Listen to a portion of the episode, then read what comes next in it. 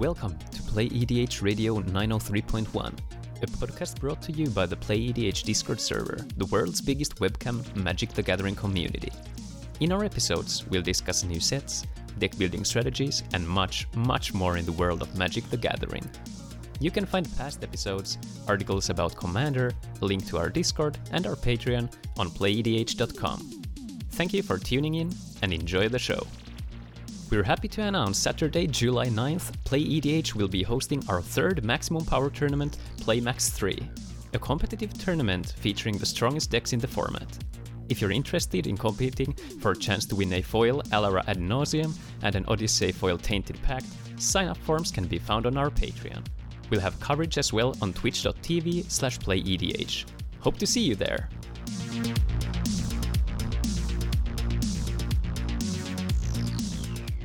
Hey everyone, Sydelio here.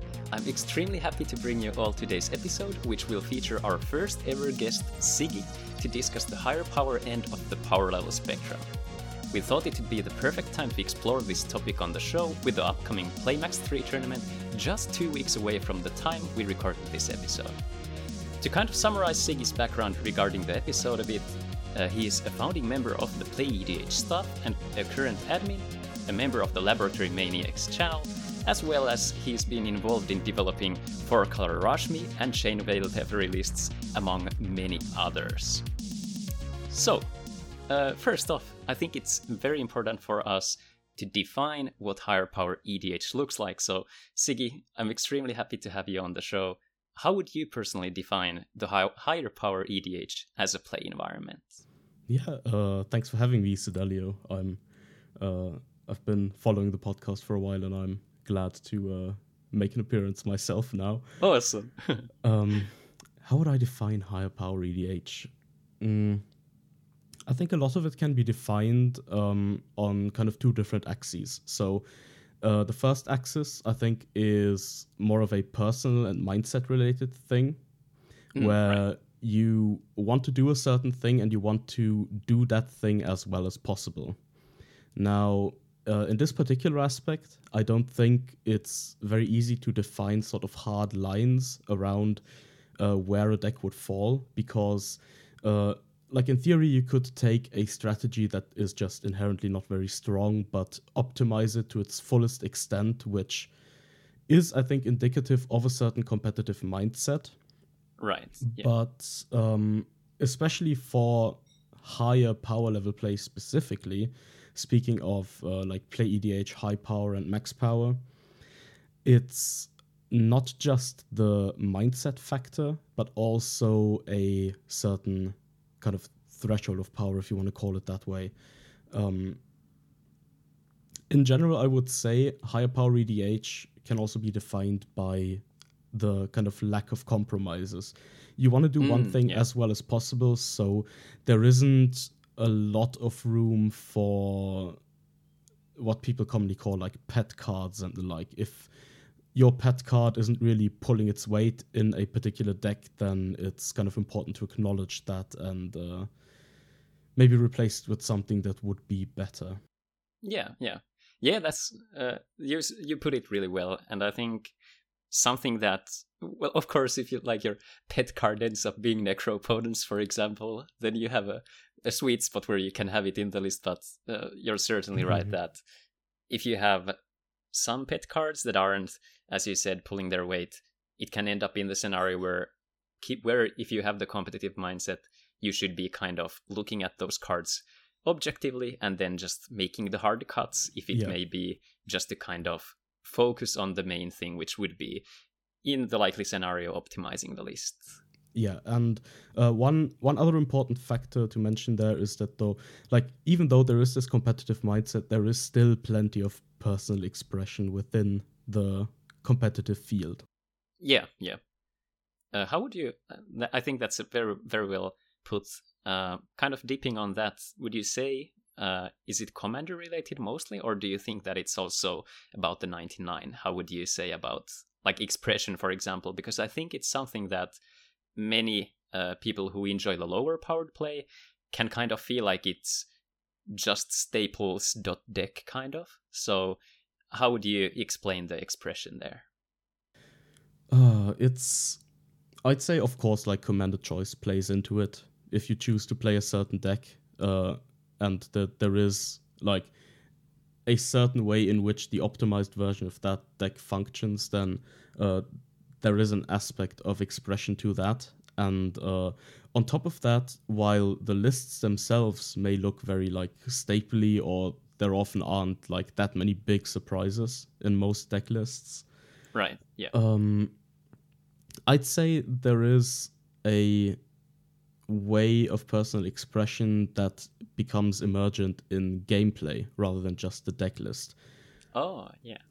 And yeah, of course, yeah. then like that factor of gameplay and the way you specifically play your game with your specific deck feeds back into the kinds of choices you make in deck building. Right. Yeah. Yeah, that's very nicely put. Thank you for sharing.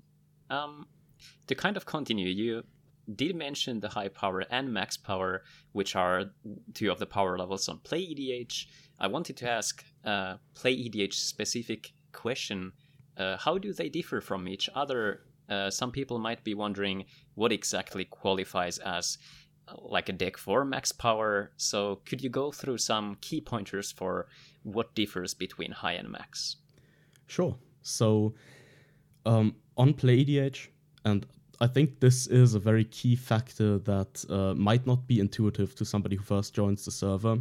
What we are concerned with is how well decks play with each other, right? We are a large platform. We want to provide a sort of good overall experience to people that play the game and that we want people to be able to expect certain things when they go into the game. So, um, the distinctions between high power and max power on Play EDH are made primarily with those factors in mind. They are not necessarily just judgments on whether like a deck can compete or not, because ultimately that's not really the primary question we're concerned with. So uh, for us, it's more about which deck is gonna play well in which environment to that extent, like we've made some guidelines, uh, some of which are also published in our power level compendium, and uh, I think if we get into the like finer details, for example, okay, I'm looking at this specific deck list. Uh, is it max power? Is it high power? Where is kind of the difference? That is something I think you might also have a bit of experience with, given that you've been a mentor on PlayEDH now for is it a year already or over? I think yeah, I think it's uh, I think it's gonna be a year soon, or maybe it's already been. I I'm not too sure, but yeah, uh, while I was a mentor, I did go through deck lists, of course, of uh, the different powers, and uh, I would kind of bounce off with the high and max things as it is mostly a play environment thing, as the other power levels as well. We want to have a curated experience where the decks are kind of doing an expected amount of stuff at an expected pace in a sense. Like for example, high power might have some, uh, for example, what's usually considered as maybe in the grander uh, theme of like CEDH, someone would th- think, okay, this commander, if it plays powerful cards, it has to be like the best list possible. But if there are some uh, things that have been made, for example, some suboptimal cards, maybe a more budgety lists, uh, mm-hmm. something that comes to my mind is there have been a uh, like wonderful stuff that are extremely extremely budgety, but they've been built so well that I they function well in the high power environment. But when looking at, for example, max power, the same list might not kind of be at a comfortable like environment there because it has made those uh, like either some cuts of powerful cards or sacrifices some of the objective overall power, and then it might end up in a scenario where, for example, the land base might not be fit for the max power environment as if they'd sacrifice a turn one play, for example. But there are it's a wonderful world overall and and high power I think is a very sweet spot in the sense that it also features maybe more unconventional stuff that has been optimized and this kind of bounces off what you uh, started when we defined the uh, like higher power EDH in general, which is maybe taking a suboptimal thing and trying to optimize it as far. And something that I made, which I still am pretty proud of, uh, was a, an Arahbo list, which I pushed as far as I could, which uh, which was like this hack and stacks kind of list where you'd uh, go and beat down with uh, like kitty cats that you get to buff because some of the cats are good stacks pieces and also like also Thassa for example I built a high list for but it's a wonderful wonderful world overall. Yeah. Now and yeah. Uh one more thing to say would maybe be um I think high power in essence is like a, a slightly more relaxed or more uh, more free, if you want to call it that way, environment. And uh, one way in which that is indicated is by uh, having the Thassa's Oracle and Demonic Consultation or Tainted Pact combo banned on PlayEDH for that environment because um, it it is a combo that puts a lot of stress like on other lists in terms of being able to deal with it, particularly for decks that don't have access to counter spells.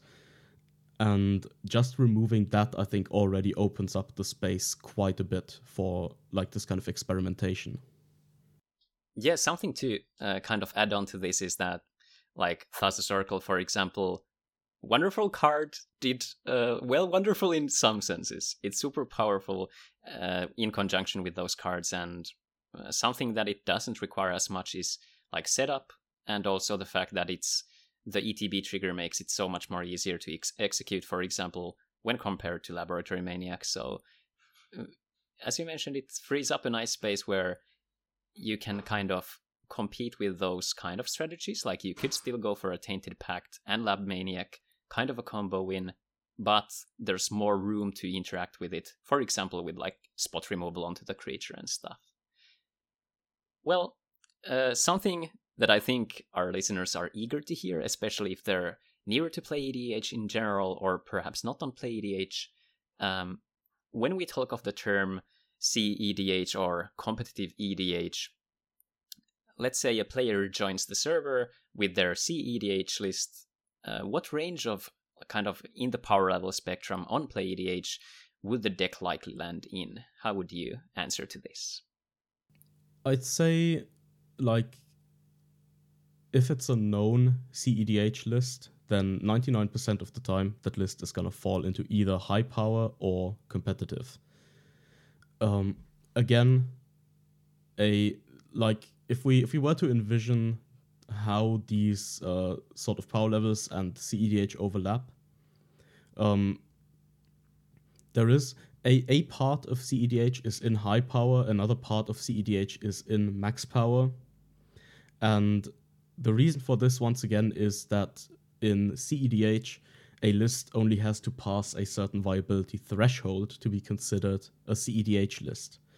But right. there are no considerations being made towards which uh, other, like fully optimized or competitive decks this deck would play well or play poorly against. So um, that's kind of the aspect we're adding on Play EDH with the power levels and the distinction like high power, max power, certain CEDH lists don't play as well with what you'd find in max power on play EDH compared to what people are playing in high power. Right. Yeah, thank you for sharing. I think that's interesting for our listeners and something that I agree with. Um, moving on here, now that we've kind of covered uh, the higher end of the spectrum and talked about higher po- higher power EDH in general. Uh, I'd like us to get to know you better, Sigi. So I know you have quite quite a bit of history with the higher power EDH in general. So I prepared some topics for us to discuss. So I know you're a dear staff member of Play EDH. What's your role on the server, and what do you do?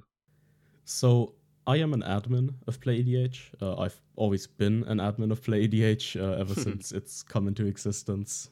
As you've mentioned in the intro, I'm one of the founding members. I used to do a ton of different stuff, especially back in the day when we were smaller. But um, in 2020, I think PlayEDH, or since 2020, PlayEDH has seen a big overhaul, and our roles have become a bit more uh, stratified, if you want to put it that way. Mm-hmm. Uh, what I handle nowadays is mostly like um, a bit of internal coordination, and uh, I take care of the Patreon stuff.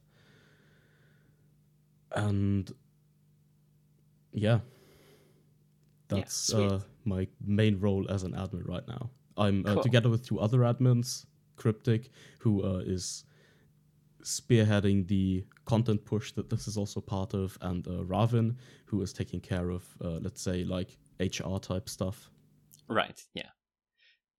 We have a quite like I think the whole team we have here is it's interesting in the sense that I I like for example for me uh I joined PlayEDH during the biggest boom era which was like the start of 2020 and for the longest time I wasn't on the staff.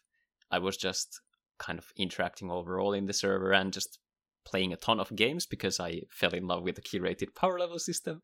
I got to play the stuff I wanted, and it wasn't kind of stigmatized as as much. For example, if I play a counter spell, people would be more like maybe give a small groan if it was their win con, but then it'd be just like moving on there and not kind of table flip esque. So uh, it's I'm very thankful that you've been a part of the founding members and that Play EDH exists. So thank you for that.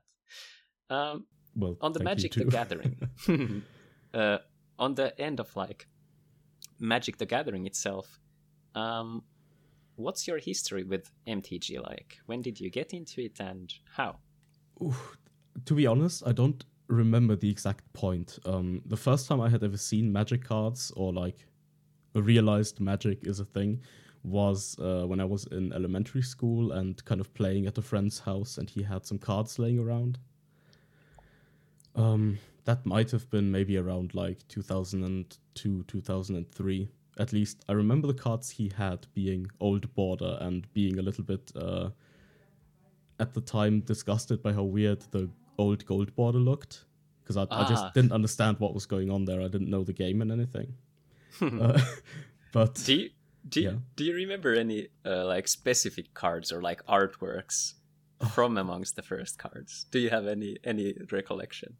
Um, so t- two of the first cards I remember, but that was from a later period. That was around 2006, 2007, maybe when I like really got into it. The first kind of set I actively remember is um, the Future Sight block, like all of those sets and how weird it was, which was a bit of an unusual time to get into Magic for the first time because that was when they were doing like stuff they don't normally do.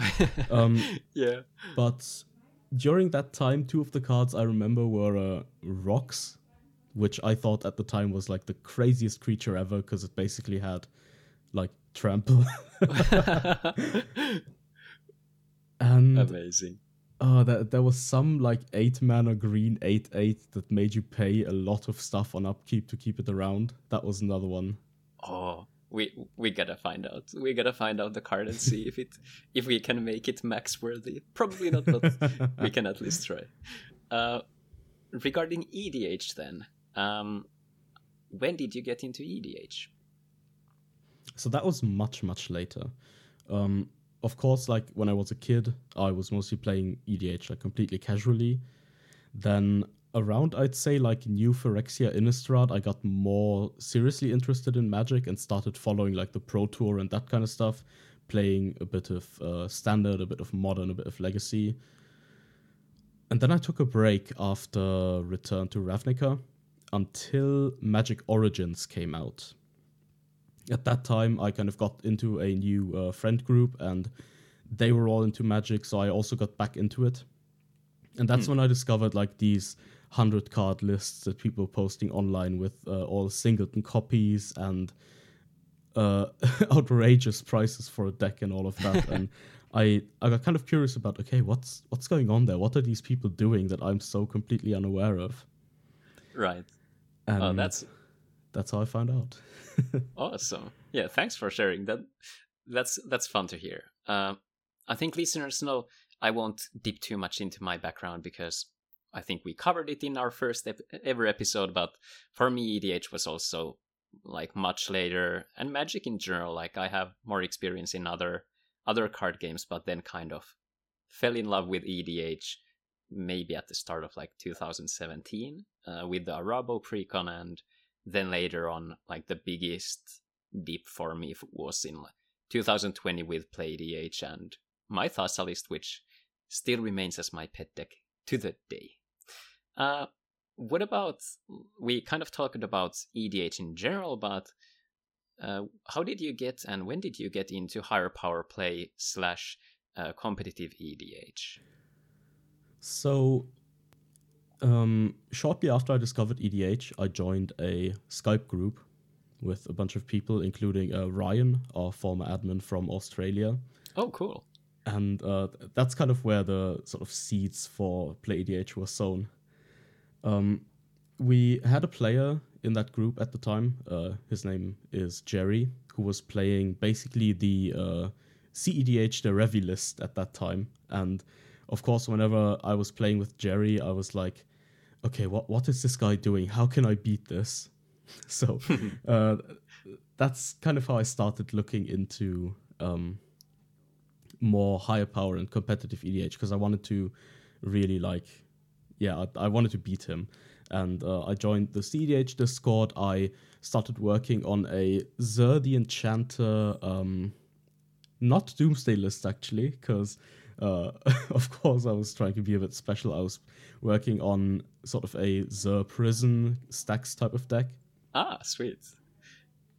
And uh, I it was very nice at the time. Like the people on the CEDH Discord were extremely welcoming, and I quickly made a lot of good friends there that I'm still in contact with to this day. Really wonderful people, and um, for one of our brews days, which we had back then, which was like a weekly event where people get together on voice chat and brew a list, uh, they were kind enough to actually like take a look at my um, Zur deck and we spent the whole evening like working on okay how can this be improved? How can we make it work? And all of that kind of stuff. And that that was just so nice that i decided to stick around with the community and become more involved. So over time uh, i started developing a deep appreciation for both cedh as a game and its various like intricacies and the community itself as well Awesome. Yeah, thanks a lot for sharing. I, I didn't actually know about the uh, history with Ryan. That's pretty wholesome in a sense, like a circle coming together. Um, you mentioned your Zur list. Uh, what about like other lists? Do you have a certain main deck that you've piloted throughout the years, or was it the Zur list, or did you move into like move on to something else later? I very quickly moved away from the Zur list. um, okay. So my my first I think proper love in CEDH was Chainveil Teferi, which um, I also ended up working on a very long primer with together with uh, Neosloth, a fellow uh, Teferi player and friend of mine. Then Sweet. after after that, I um, I discovered, or you can't really say discover. Like as soon as um, Flash Hulk became legal in the format, I started work on Breakfast Hulk. Like literally on the day that card got unbanned, I sat down and sort of made the first draft of that deck, and uh, that then became my second sort of main deck, I'd say. Uh, nice. In the meantime, I was also playing around with a number of partner decks, like or stuff I had been working on was uh, often in the uh, like black, blue, red, green space. So uh, Yidris at one point or Thrasios Vial Smasher. Um, I I made so many different Thrasios Vial Smasher lists. Jesus Christ. oh man, Yidris is so. Yidris was actually the first like higher power list I ever built, and Ooh. man, I uh, like the way I had built it was uh, like zero CMC slot was pretty much exclusively exclusively uh, built for mana. So whenever I play like a Gitaxian probe or something, then I'd get the mana rock that I could use for another spell, and oh, it's mm. it it has a special place in my heart.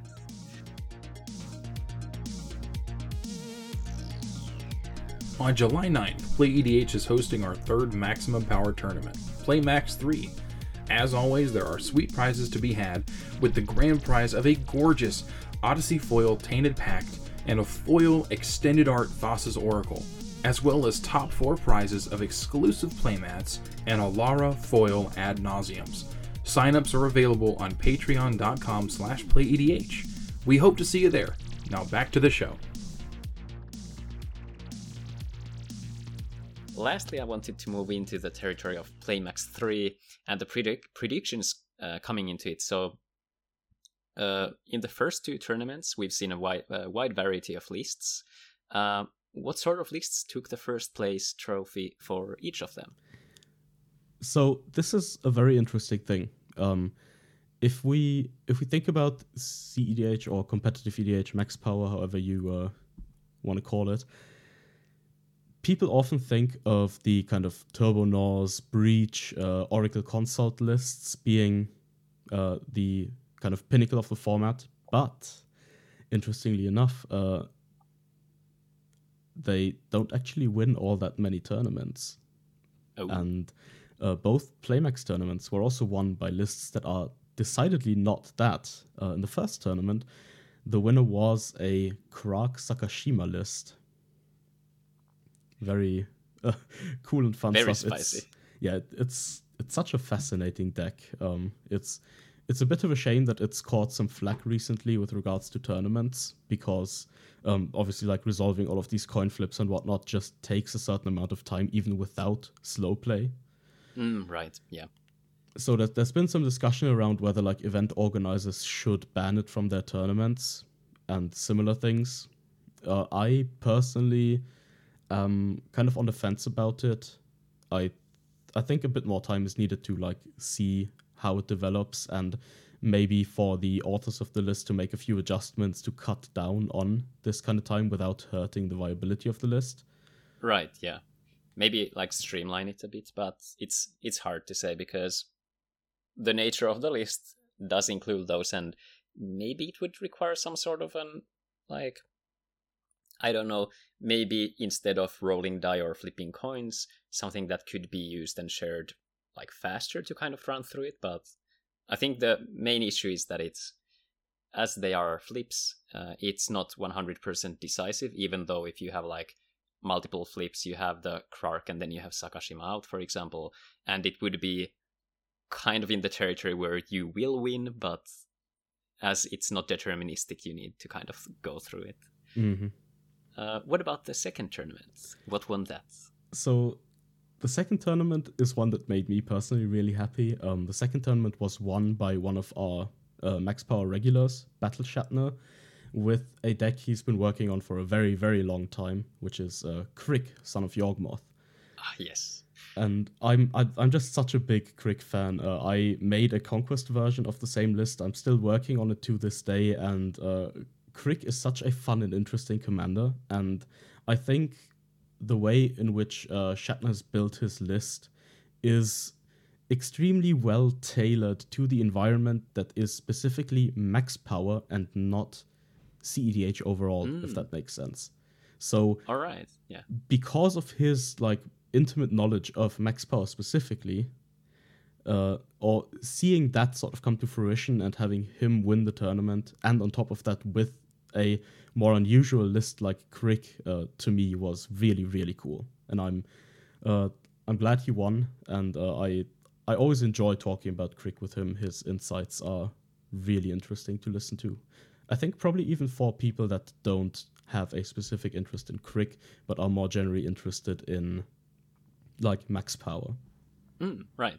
Yeah, thanks a lot for sharing. Uh, yeah, I was really happy to see uh, K'rrik won also uh, win. Also, it's it's a really unique list, and I think it's just so fun to kind of something that sparks interest in me is maybe a bit more like unconventional side of things. For example, stuff that you can kind of warp around your commander uh, for the higher power play.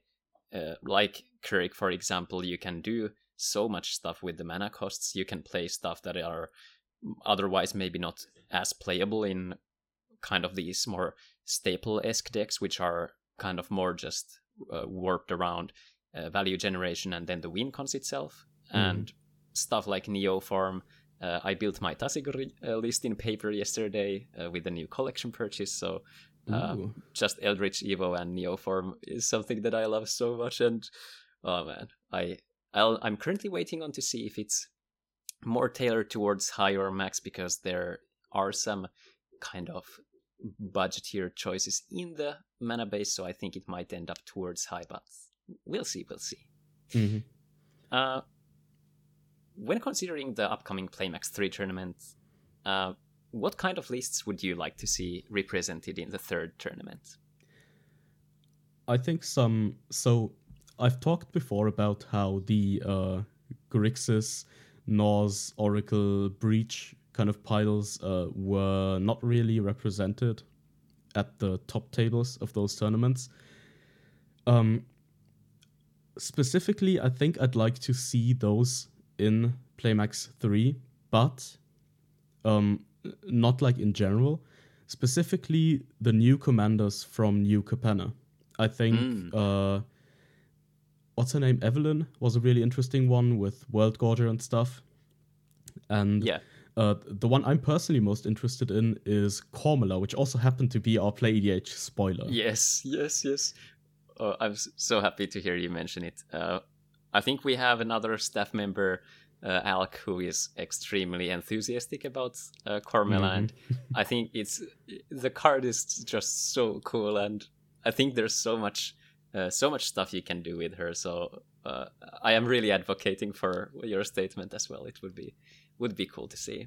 Something I do also enjoy are those kind of different, a bit different lists. Like I've always liked uh, Ruric Thar, for example, and it would be kind of see uh, cool to see those, especially if we see those like uh, Turbo Naus and Breach lists, because I think there is the space where these kind of stacks your lists that you that punish you for it um, can kind of thrive, but it it depends so much on the pods and just like overall how the uh, pods form. Because if you're playing against three of those, or you're only playing one, and if there's other stax elements as well, so There are it's it's so really much. funny that you mentioned Ruric Thar specifically because uh, not too long ago, I actually did a consultation with a uh, Play EDH member where we worked on Ruric Thar specifically in preparation for Playmax 3. So if uh, Oh. if he does well on that Ruric Thar list, obviously I'm also going to be happy and maybe a bit proud.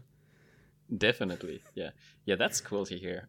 Uh, also, I had something that I'd personally kind of want to build because I got cards for it now. But uh, Tatyova is also something that I'd I'd like to see represented in the tournament. But I'm not sure about the signups, so not sure what everything we're gonna see. But I'm eager to see. Yeah, I'm sure there's Uh, going to be a lot of sweet stuff. Yeah, definitely. Uh, you mentioned Cormela and Evelyn uh, also, but uh, are there any other newer commanders that you'd like to see uh, in the Playmax 3 tournament? Oh, there's so many new commanders. Um, I, I need to think about it because there's like a whole bunch of uh, like commander background combinations from uh, Baldur's Gate. Hmm, right, yeah.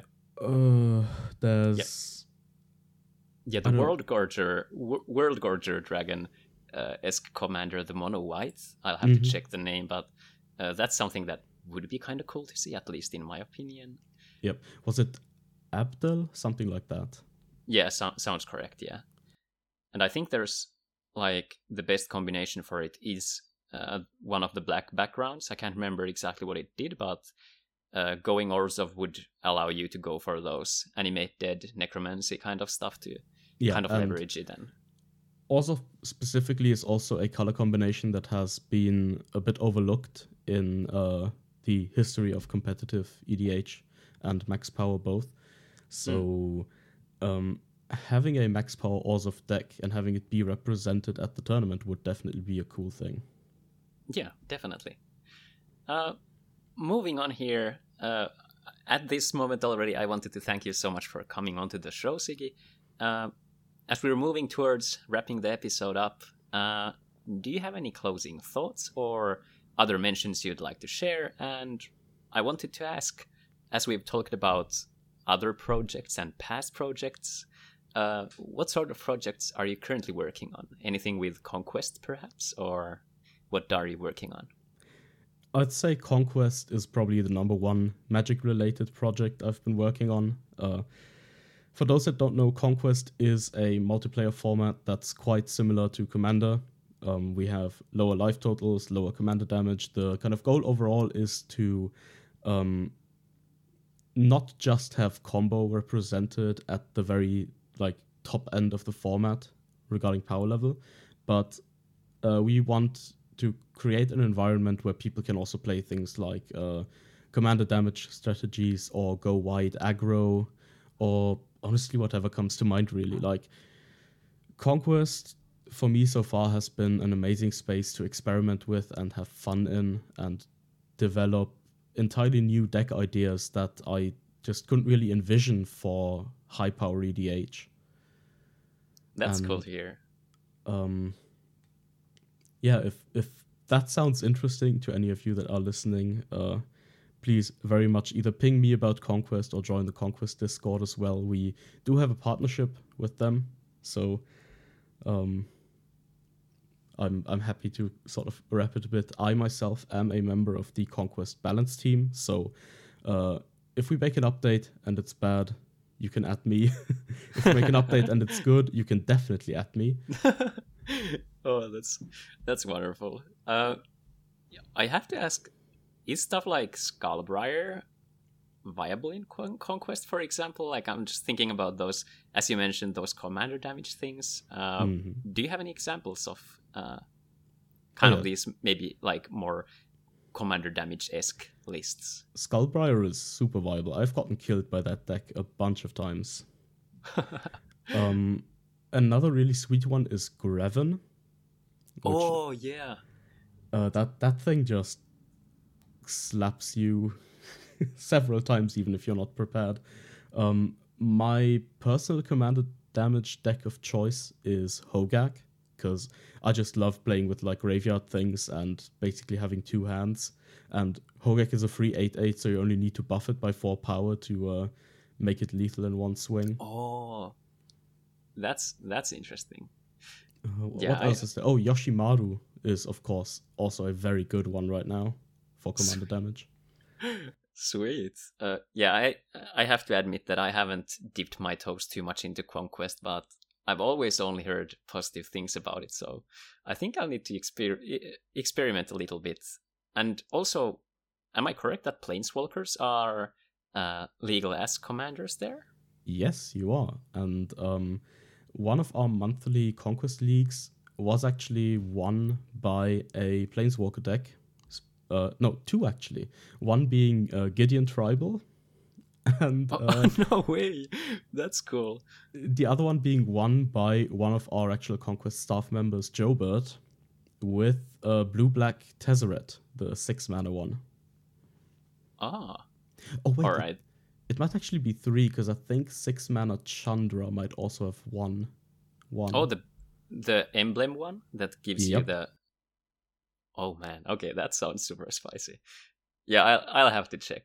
Is is Oko legal or is Oko banned? Oko is legal, but not as a commander. Okay, yeah, yeah, that sounds like a good good choice. So I, I'll I'll add you for this. So yeah, I was I was just thinking about like because Oko did have kind of a format warping uh, time in many many formats when it was legal. So uh, thank you so much again for coming onto the show, Sigi. And the hardest thank you to all of you listeners tuning in to the Play EDH 903.1 radio yet again. So, uh, Sigi, thanks so much for coming onto the show. And this is Sydelio signing out. See you guys next time.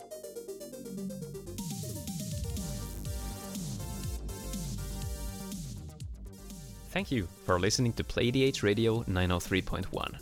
If you enjoyed this episode, please leave us a like or a 5 star review on your preferred platform.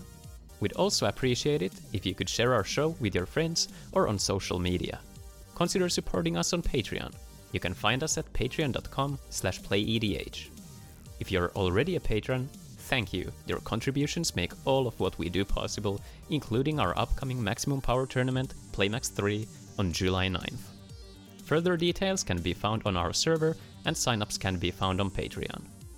If you are not already a member, please take a moment to join our Discord. A link can be found on our website at playedh.com. There you will also find articles, interviews, deck techs, and more by members of our staff. Our opening credits music is Meanwhile Beyond, and our ending credits is Accelerated Dimensions. Both songs are by the talented Formless Voyager. You can find their work at soundcloud.com slash formlessvoyager, and you can support them directly at formlessvoyager.bandcamp.com. All links will be available in the podcast description.